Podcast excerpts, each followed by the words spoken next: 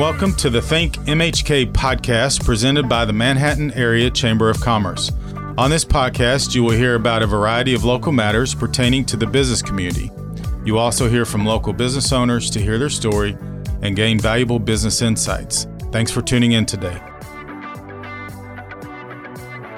We have a great guest today with us on the Think MHK podcast. It is our new executive director for Visit Manhattan, Marcia Rozell. Hey, Marcia. Hi, Jason. So, uh, first of all, congratulations on your new appointment. Thank you. I'm, Thank you I'm assuming much. that you're excited. I'm very excited. ready to go. So, we always uh, have guests tell us a little bit about themselves and how they ended up in Manhattan. Um, my family moved here in 1997. My husband got a job at K State University, and that brought us here. Um, it's been a great fit for us for raising our kids. You know, we grew up in Missouri, so it's not a far distance to come to Kansas. And you are a Missouri Tiger, right? I am a Missouri Tiger. So, yes, but yes. but we've converted you because your husband Absolutely. uh, We got bleed a job at Kansas State, and and he's been at Kansas State for how long? Since 1997, so 26 years we've and been here. and what is what department is he's a professor, correct? He is. He teaches in animal science, teaches anatomy and physiology in animal science. So one of the largest classes. We tend to run into his students all the time, all over. and you grew up in Missouri. We did. I grew up in St. Louis, Missouri.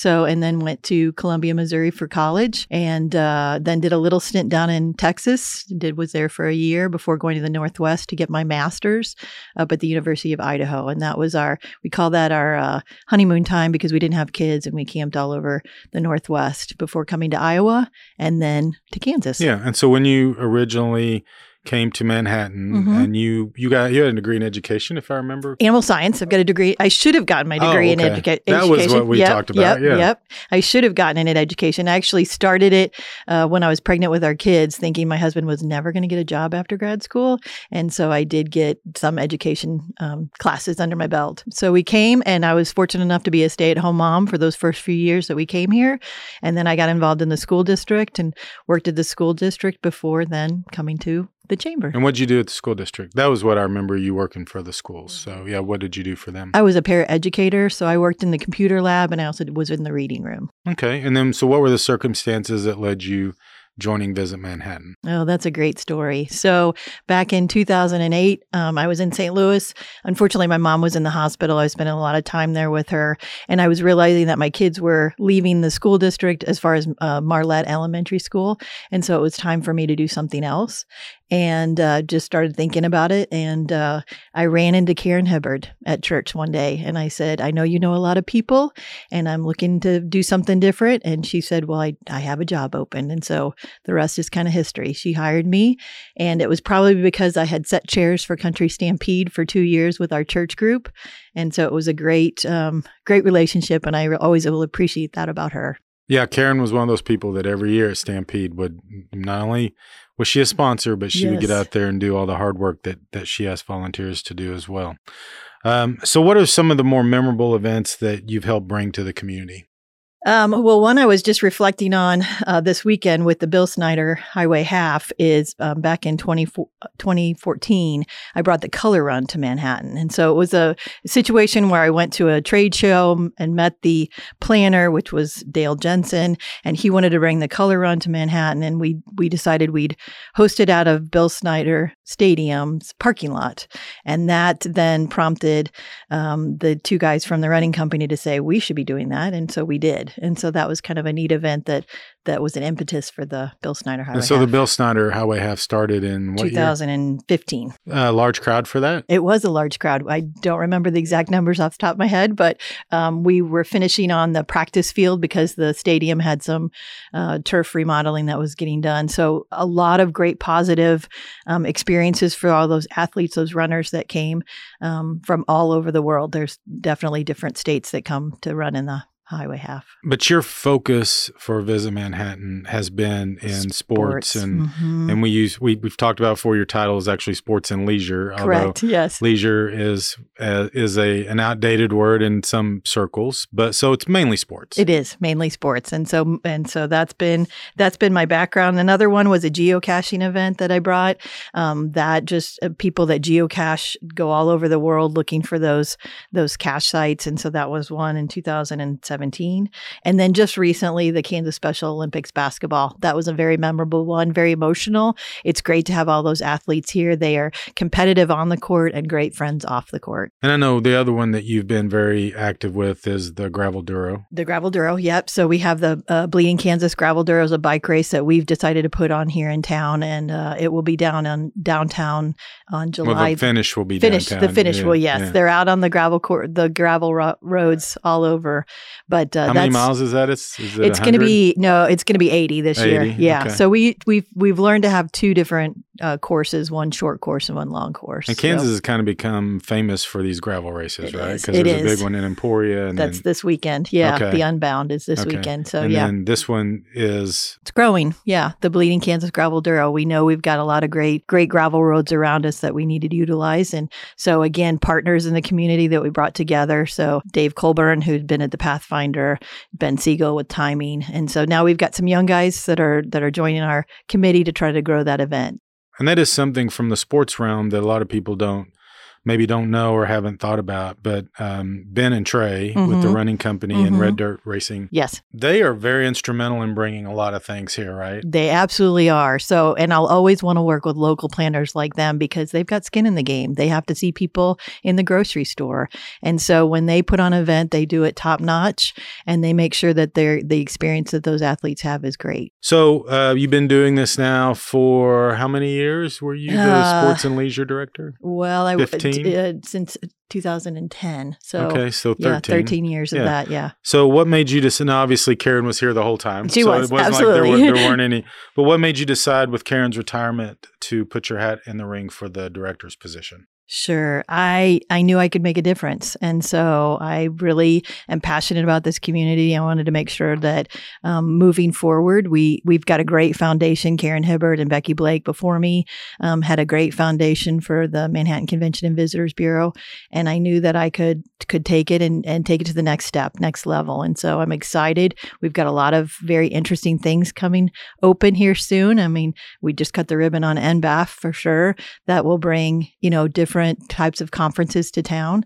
Um, and then we've got the museum of art and light that will be coming. It's uh, being built right now. It's exciting to watch. We've got the wareham theater. We've got the the edge district that's coming up. So a lot of good things happening and i knew i could make a difference to uh, to get more visitors to town. And you talked about uh, Karen and Becky, and we've been very fortunate. We've talked on this show before, but very fortunate to have had two directors in 44 years, Mhm. uh, basically for the entire existence of of what used to be the Manhattan Convention Visitors Bureau. Now, Visit Manhattan, and so um, you have big shoes to fill I in do. terms of longevity. That that's uh, that's a lot of experience in two people. Uh, the, but the interesting thing is they're both still in town. Yes, they are readily available. I have them on speed dial. Yes, exactly. We can, I can certainly uh, rely on their wisdom and leadership that they've they've uh, shared with me over the years. Um, so, what strengths do you think you bring to this new role? Uh, my strengths are my passion for the community, um, my work ethic. I have a hard work ethic, and then also the connections that I have in this community. I've really hit the ground running since May 17th when we've announced this, and uh, it's easy to work with the good partners that we have to establish those deeper relationships now that I'm in this role and uh, to just move the needle. Yeah. So when you talk about those partners, um, give me give me some examples, not necessarily of individuals, but the kinds of people, the industries that you're talking to. Sure. So it's definitely our hoteliers, our restaurateurs, our attractions. We've got some great attractions in this community. We know that they bring in people that people travel to see and do. And so those those different partners are important for us to work with and have a good relationship with because there's a lot of times we'll get a call that a travel writer is coming and I want to be able to be make sure that we take them to places and get them in the doors if we need to, either off hours or behind the scenes or and so it's all those relationships when people see that I'm calling them that they know that that I'm calling them for a good reason that they'll respond. So, and we didn't talk about this in the show um, yet, but um, this, the Convention Visitors Bureau now Visit Manhattan is part of the chamber, It and is, so as mhm. such, uh, one of my responsibilities. Um, we have a great staff who they manage all the day to day operations of the of Visit Manhattan and the bureau, but but one of my responsibilities is hiring this position. So I was responsible for hiring you. And so thank you. Thank you very much for accepting thank you accepting for, the position. but I know um, one of the things that I talked to our executive committee uh, before we made the announcement. I said, I've got good news and bad news. So the good news is I think I have a a new director and we're going to offer the job to Marcia and I feel very comfortable that she's going to accept that. The bad news is now we have to replace Marcia. Right. so right. Uh, so we spent all this time trying to get a full staff and uh, because we had this position that was vacant and we filled it. It see now it's out of my hands. So now exactly. it's your responsibility it's, so that to was, figure yes. out how to replace yourself. So talk about uh, what that's going to look like and and how do you think you're going to move forward uh, in that role? Sure. So um, right away, that was the first thing I did Monday morning was get that job description listed and out there. So this is a shameless plug. If you know anyone that's looking for a sales um, of course, we may have it filled by the time we this, may this be, is. Yeah. Hopefully, we hopefully do. Yeah, yes. but again, if it's not, yes. just forward all resumes to Marcia. Exactly. So. And so we're moving forward with a as a sports sales manager is the title. We're taking off that leisure part. As an aside, we were And- of course yeah. we're teasing, Yeah. but that, but we've talked about it before. That is a that is a odd It's an older expression. term. Yes. Yeah. And so we have decided you at your at your uh, direction to drop leisure from that title. Yes, yes. So that individual will focus on sports, and really, there's so much more we can do um, with bringing sports to town. As far as working with K State, I know we've got some great things happening with our Wildcats. All of our teams are going gangbusters and and doing well. That also just dra- draws more attention. Planners want to come and utilize those facilities, and I believe that K State's a little more open to that now. So um, that new pers- person will start building those relationships, making those things happen, and um, hopefully bringing even more sports to town. And of course, recently we hosted the 3A baseball tournament, which is at Tointon state every mhm. every year, and Mhm. so uh, we appreciate Kansas State being willing to share that. And then then we host 2A basketball annually, although we won't have that next year we won't. There's a conflict because of with some this. conflict. Yeah, But but they're always very generous in letting Mhm. us use Bramlage for 2A basketball, and, Right. and we would probably wouldn't get, have either one of those without that. So we appreciate that we their, do appreciate that. their willingness to do that. So, uh, do you have any goals that you've set for the first year, both for yourself and for the organization? We just did a strategic plan, so I'm working through the details of that plan because those goals will be set according to that plan.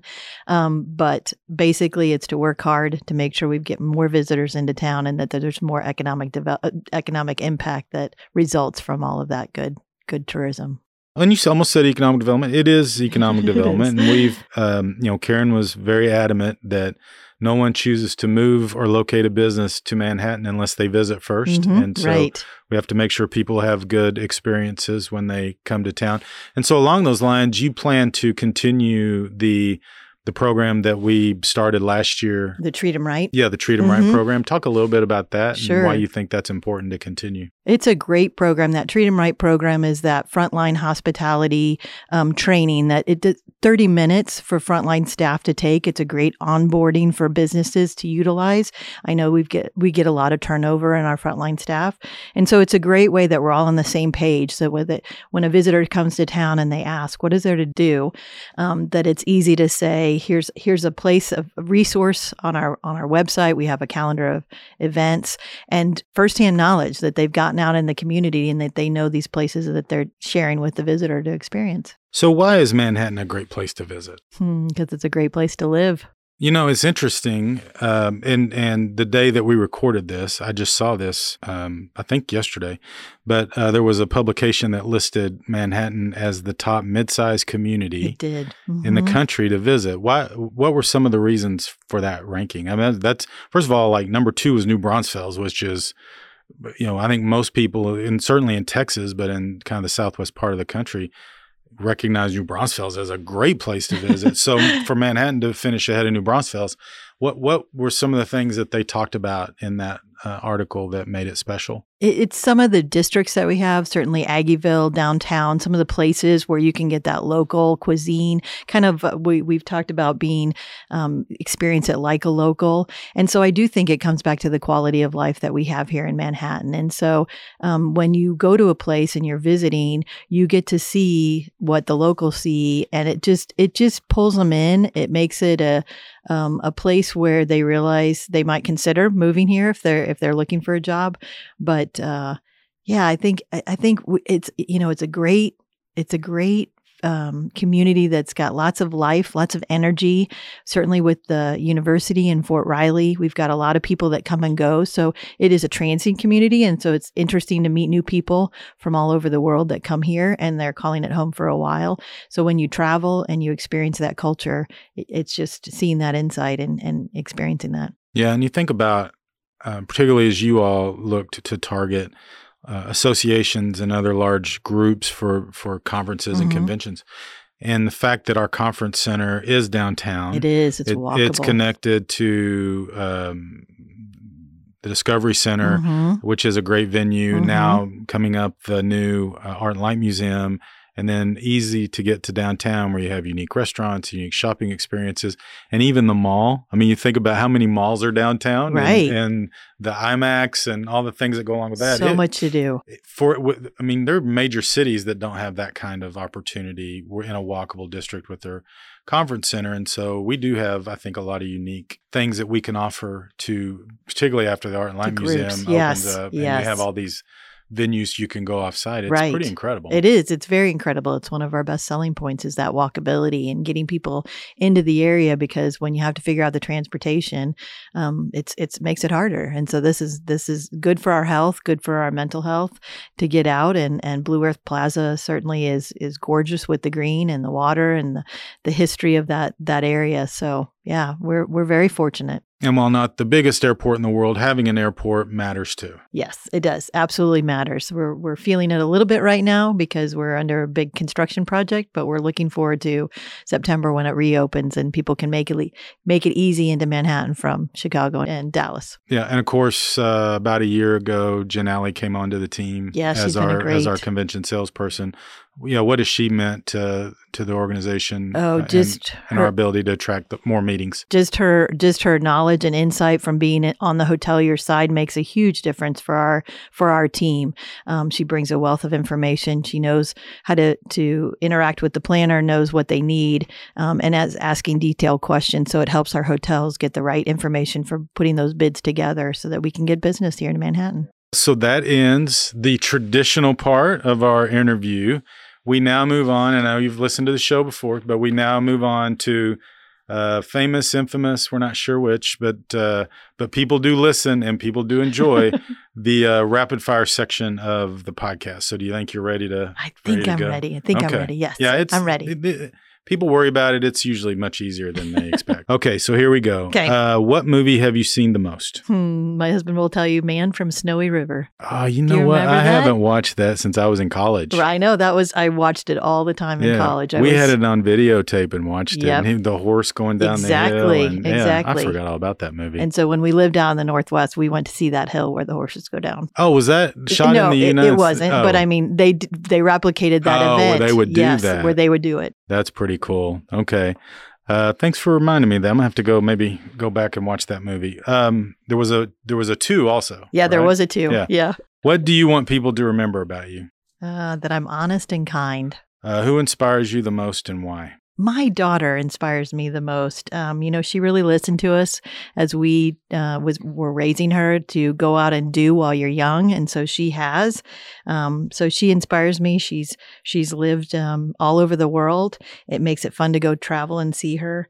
And uh, she's had 27 jobs in 27 years. I don't want to do that, wow. but uh, that, but she's tried and done everything. Well, good for her. Um, what is the most unusual pet you've had?